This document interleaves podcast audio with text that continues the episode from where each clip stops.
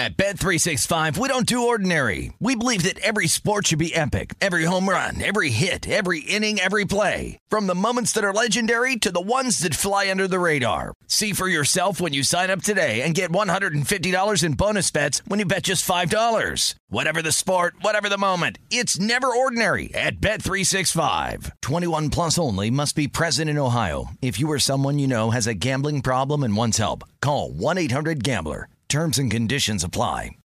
Pacaso knows your vacation home is your best home. It's the place that brings family and friends together. It's where you're the best version of yourself. Pacaso makes it easy to co-own a luxury vacation home in amazing locations. Listings start at $200K for 1/8 ownership. Pacaso does all the work for you. Luxury furnishings, maintenance, billing, scheduling, and more. And you can resell on Pacaso's marketplace anytime, historically for a 10% gain. Visit Pacaso to see thousands of listings. That's PACASO.com. Asking the right questions can greatly impact your future, especially when it comes to your finances. So if you're looking for a financial advisor you can trust, certified financial planner professionals are committed to acting in your best interest. That's why it's got to be a CFP. Find your CFP professional at letsmakeaplan.org.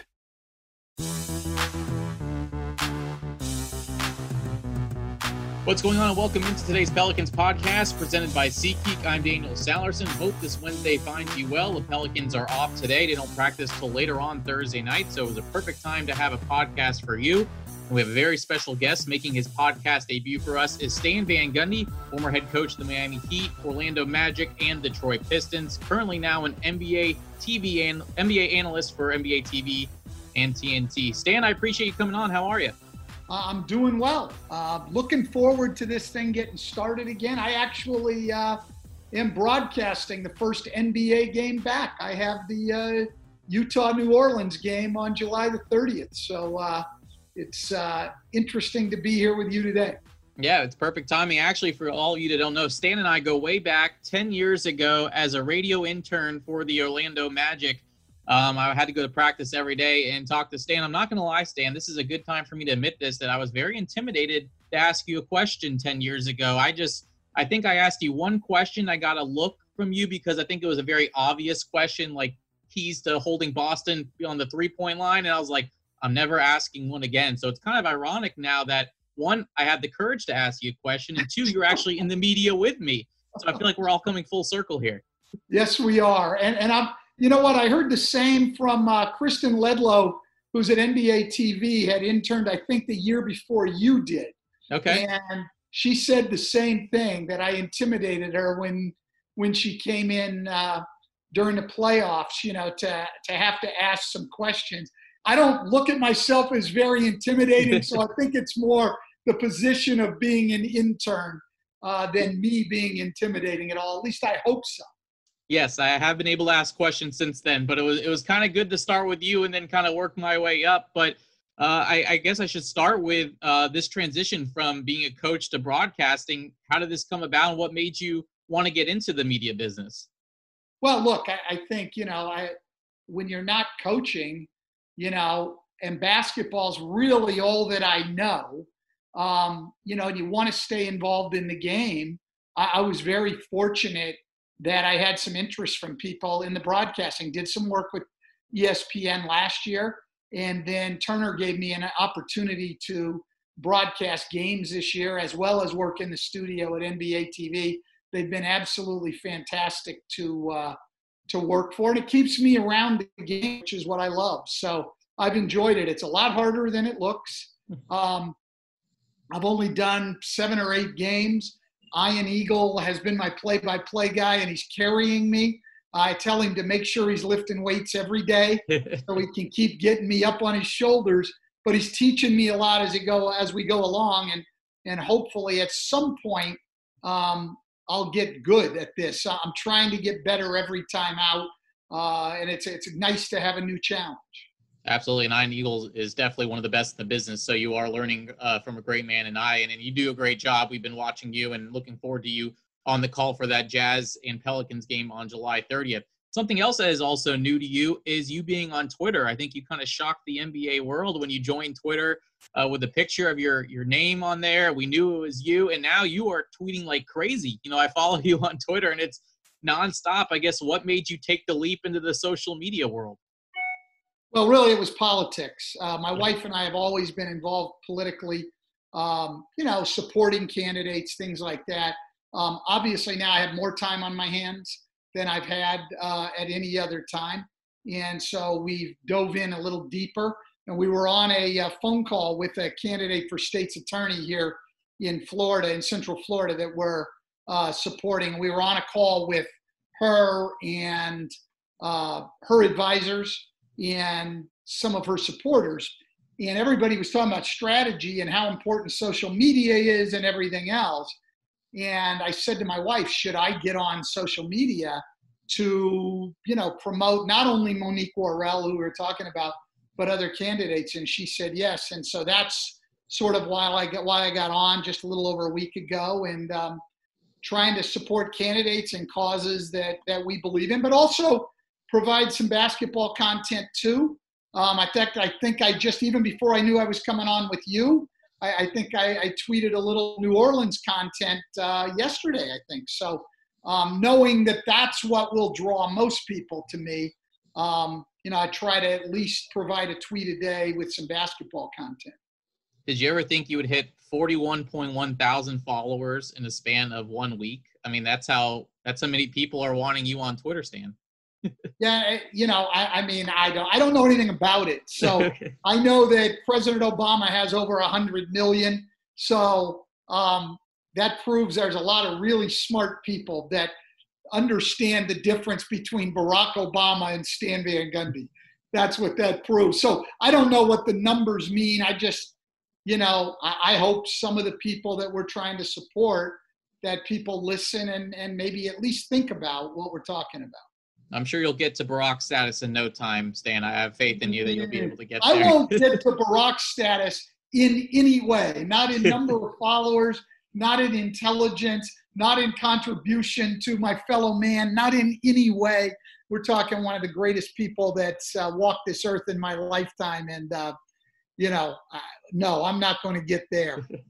No doubt about it. Let's talk about, before we get into the Pelicans, because yes, I did see that tweet, and that was one of the other reasons why it kind of really captivated me to get you on the podcast. But I want to talk about the bubble just for a second, because obviously this is something new to everyone, and I think everyone has their eyes and ears locked on how are these players doing? How are these coaches doing? How is this going to work? Will they be able to get through an entire season?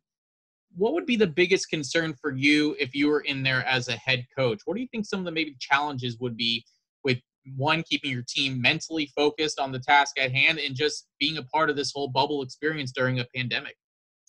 I don't think there's going to be much challenge in terms of getting them to stay focused. And I say that because of this.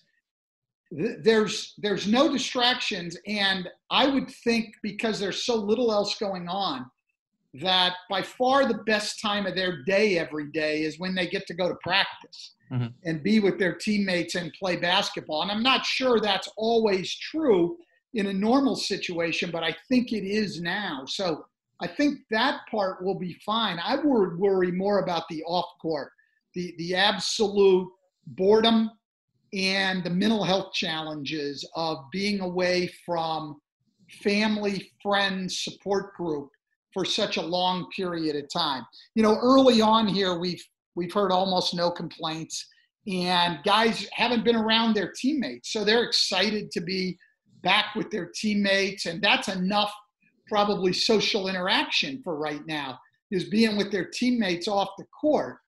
After a while, you're gonna be with those same guys 24 hours a day, and you're gonna wanna be with other people, friends, girlfriends, family, and you can't.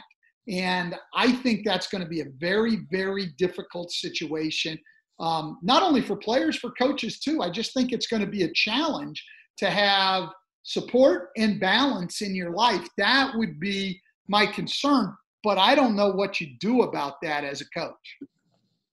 When we talk about advantages of disadvantages being there as far as team standpoint, you know, you look, there's no home court advantage anymore.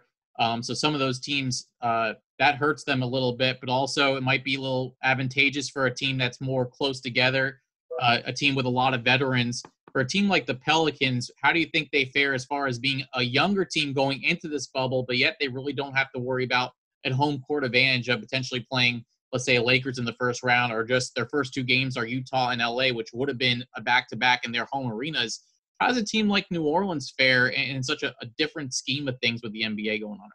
Yeah, I don't know. I mean, it's so hard. We've never seen this before. I mean, obviously, the lack of home court advantage helps the lower-seeded teams. I don't think there's any doubt about that, and it makes the better teams more vulnerable. They can't count on, you know, coming home to finish the job. So I think it changes everything. I think the tough part for New Orleans, I actually think their schedule's pretty difficult in the 8 games, you know, because here's how, what I think's going to happen, particularly early on, because there's no home court, those contending teams are really not playing for a lot. 7 teams in the West, 6 teams in the East sort of locked in. I think they're going to ease into the whole thing. They've been off for a long time. And I think you'll see the, you know, star players playing fairly limited minutes. They'll probably ramp it up as time goes on. And so I think in a strange way, having games against the contending teams is probably a little softer schedule. It's almost like exhibition games in a normal year than playing the other contenders. And so New Orleans, those 2 games against SAC, the game against Memphis, the game against San Antonio, those are absolutely key games. To me, New Orleans is going to have to win 3 out of those 4, you know, to really stay in it. Now, let's remember, they don't need to get to Memphis. They don't need to catch Memphis. I don't know if anybody catches Memphis. 3.5-game lead with 8 to go is a pretty good lead. Memphis would have to fall apart.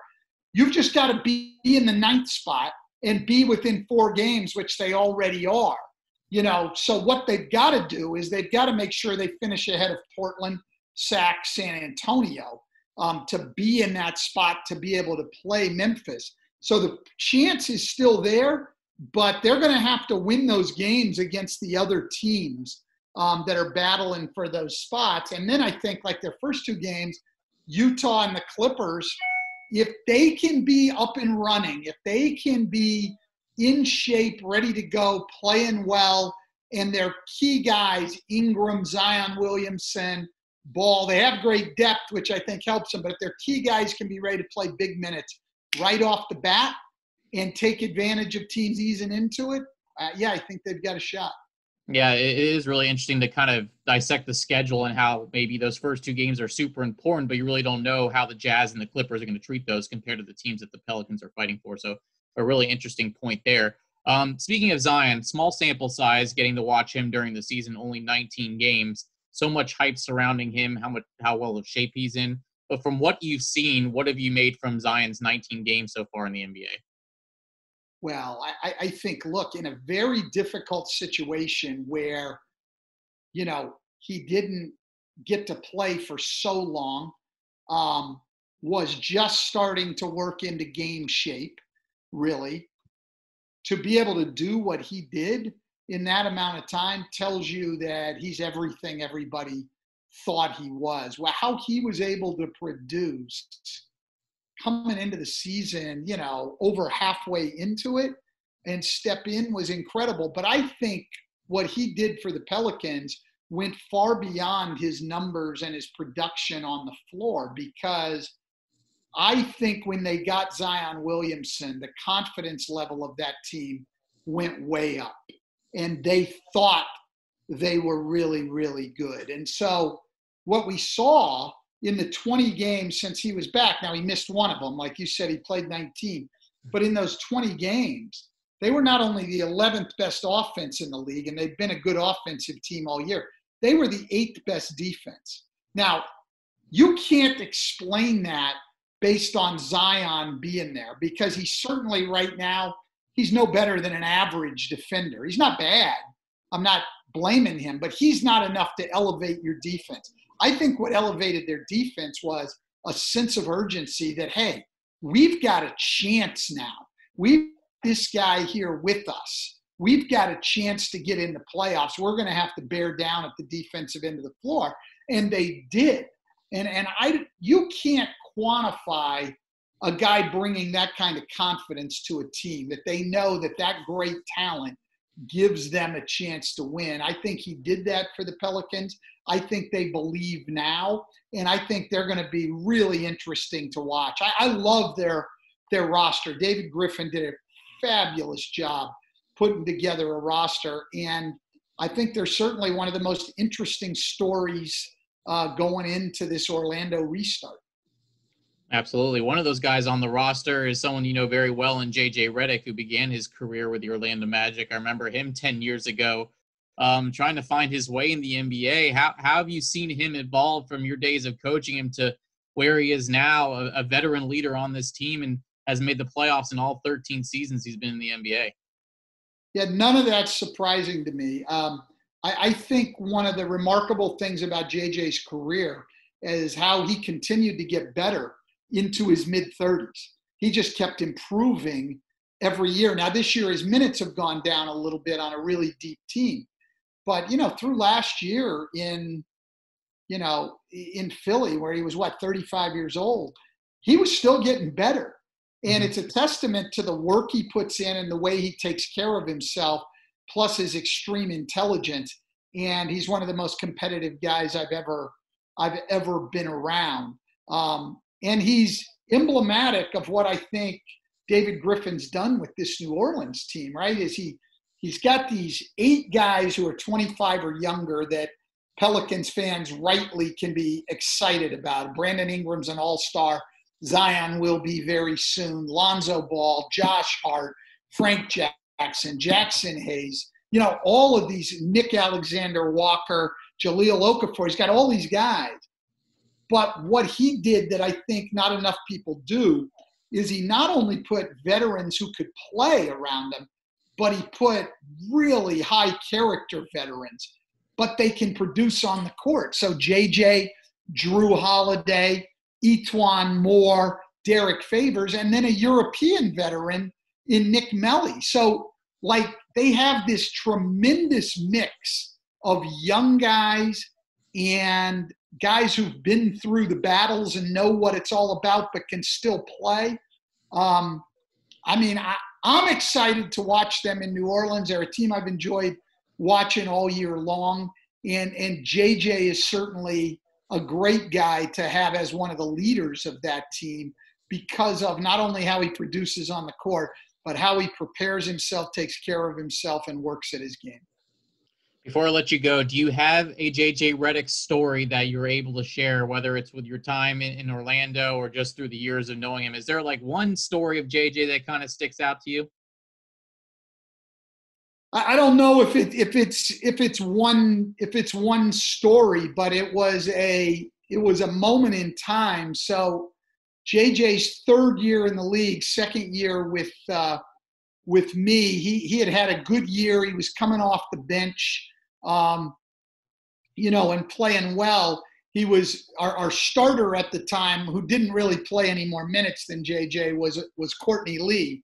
And Courtney got an orbital bone broken against Philadelphia in the first round of the playoffs. So when we played Boston in the second round, they were the defending champions, and J.J. started and guarded Ray Allen, who was obviously a great player and a huge part of their team. And, no one or very few people in the league gave J.J. a lot of credit for his defense. They all knew he could shoot the ball and all of that, but he didn't get enough credit for his defense. And we stuck J.J. on Ray Allen for that entire 7-game series, and he was phenomenal. And I have said this about J.J. ever since. You can build a very good defense, a top 10 NBA defense, with a guy like J.J. Redick, because he never has a breakdown, or he very, very – no, not that he's never, but he very, very rarely has a breakdown. You're not going to get easy baskets against J.J. He's not going to give you a back cut for a layup. because he fell asleep. He's not going to give you a wide open shot because he didn't get back on defense or he missed an assignment. He's going to help his teammates. If it's his job to pick up the big roll into the rim, he's going to pick up the big roll into the rim. You know, so what you're going to have to do is create shots on him one-on-one and make shots over the top. And over time, if that's all you're giving up to people, you're going to be pretty good. So is JJ a lockdown defender? No, he's not. But is he an outstanding team defender? Is he great with game plans? Can his teammates count on him? Absolutely. And as a coach, you come to trust him a great deal. And to me, that's how great defenses are built. It's with the trust that coach can have in his players, players can have in the system, and players can have in each other. And JJ can be a vital cog in that. That's a great answer, and we're lucky to have JJ on the Pelicans right now, and we're very lucky to have you on the podcast, Stan Van Gundy, NBA TV and TNT analyst. He'll be part of the broadcast. The Pelicans, I guess, restart opener against the Utah Jazz on July 30th. And, of course, don't forget to follow Stan on Twitter, @RealStanVG. Certainly been entertaining so far in the week that he's been on. Stan, I really appreciate the time. Thank you for the insight, and hopefully we'll talk down the road. Thank you very much. And I'll do it for today's edition of the Pelicans podcast presented by SeatGeek. Oh, a really big thanks to Stan Van Gundy for coming on. I've been eyeing trying to get him on the podcast for at least this last week since he joined Twitter. He did mention the Pelicans on his account. And, of course, ironically, now he will be a part of the TNT broadcast on July 30th when the Pelicans open up against the Utah Jazz. We'll have another podcast for you on Friday. Mark Spears from ESPN's The Undefeated. Yeah, we had him on a couple weeks ago, but a couple weeks ago he wasn't stuck in a bubble in Orlando, so he's currently quarantining right now. We want to check in on him and see how he's doing in there and what it's like to be in that Orlando bubble, so you don't want to miss that on Friday's show. We'll have a snippet of that interview on Pelicans Weekly, which will, again, be yours tomorrow at 6 p.m. on ESPN New Orleans. And if you missed the show on the radio, you can hear it on Pelicans.com at 6:31 once the show ends. And Darius Thornwell, the newest Pelican, will be the guest as Todd Graffinini is your host. Hope you have a great rest of your day. Try to stay out of the heat and the rain here in New Orleans. Please wear your mask. And until Friday, I'm Daniel Sallerson. Thanks for listening. Have a great rest of your day.